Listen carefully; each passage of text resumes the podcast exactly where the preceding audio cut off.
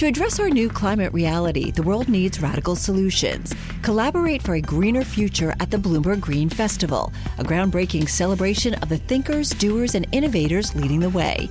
From design and culture to technology, science, and entertainment, hear from inspirational speakers and immerse yourself in climate solutions. July 10th through 13th in Seattle. Title sponsor Amazon. Get 20% off using promo code radio20 at bloomberglive.com slash green festival.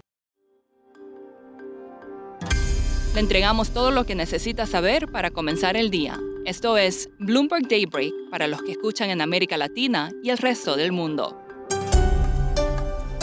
Buenos días y bienvenido a Daybreak en español. Es jueves 15 de diciembre de 2022. Soy Eduardo Thompson y estas son las noticias principales. Se avecina un día complicado para las acciones globales tras la decisión de ayer de la Fed. Los futuros en Wall Street retroceden, Europa cae y Asia cerró con fuertes pérdidas. El alza de ayer de 50 puntos básicos no fue la sorpresa, sino que la Reserva Federal ve que las tasas seguirán subiendo a un techo mucho más alto que lo previsto por el mercado. El banco también buscó eliminar cualquier indicio de que recortará las tasas en 2023. Siguiendo con bancos centrales, el Banco de Inglaterra anunció esta mañana que elevó su tasa en 50 puntos básicos al 3,5%, su mayor nivel desde 2008. El consenso es que el Banco Central Europeo haría lo mismo más tarde.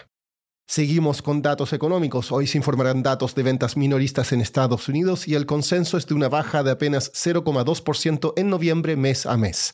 En China los datos no son alentadores. Las ventas minoristas cayeron en noviembre, la producción industrial se desaceleró y el crecimiento de la inversión en activos fijos se debilitó. La tasa de desempleo subió al 5,7%. Goldman Sachs prevé que 2023 será otro año excepcional para las materias primas y que serían la clase de activos con mejor desempeño, con un rendimiento de hasta un 43%.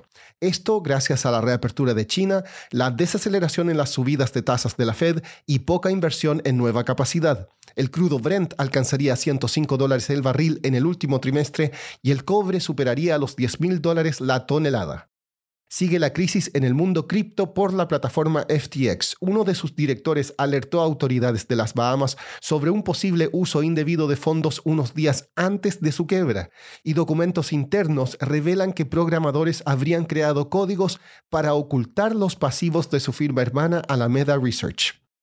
Pasando a América Latina, en México se espera que Banjico siga a la Fed con un alza de tasas de 50 puntos básicos hoy.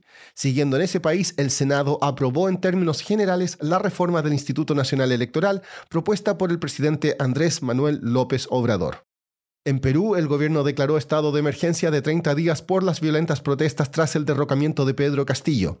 Fiscales solicitaron detener por 18 meses a Castillo por cargos de rebelión y el Congreso discutirá una propuesta de elección anticipada.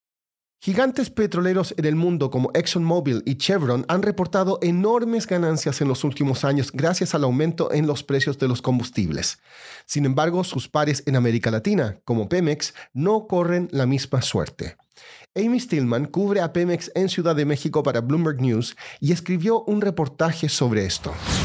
Pues es un tema un poco compleja, pero tenemos que recordar que es una compañía que es controlada por el gobierno de, México y la diferencia entre Pemex y, otras compañías privadas es que básicamente Pemex está tratado como una entidad política en muchos aspectos y las otras compañías están enfocados en rentabilidad, Pemex tiene otros, otros metas. Uno, por ejemplo, es el tema de autosuficiencia en eh, la producción y, consumición de, combustible y por eso está invirtiendo mucho en, sus refinerías.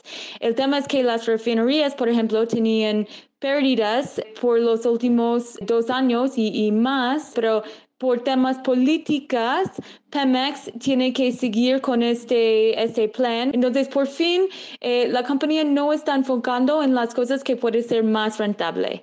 En lugar de eso, está enfocado en, en, en la política de México. Amy, en tu nota dices que hay gente que dice que Pemex debería seguir la ruta de Petrobras. Explícanos un poco más sobre esto y si es posible. Petrobras tiene acciones.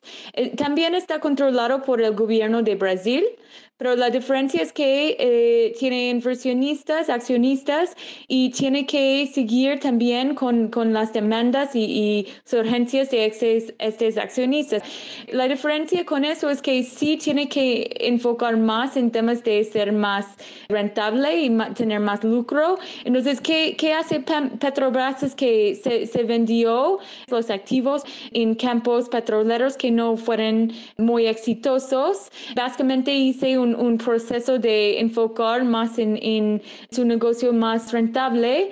Pues esto sería un proceso muy útil para Pemex porque Pemex tiene, por ejemplo, como seis refinerías, tiene un red enorme de gasolineras y pues también todos los campos petroleros de México y es una compañía con una deuda de 105 mil millones de dólares y es muy difícil para Pemex desarrollar y invertir en todos estos activos.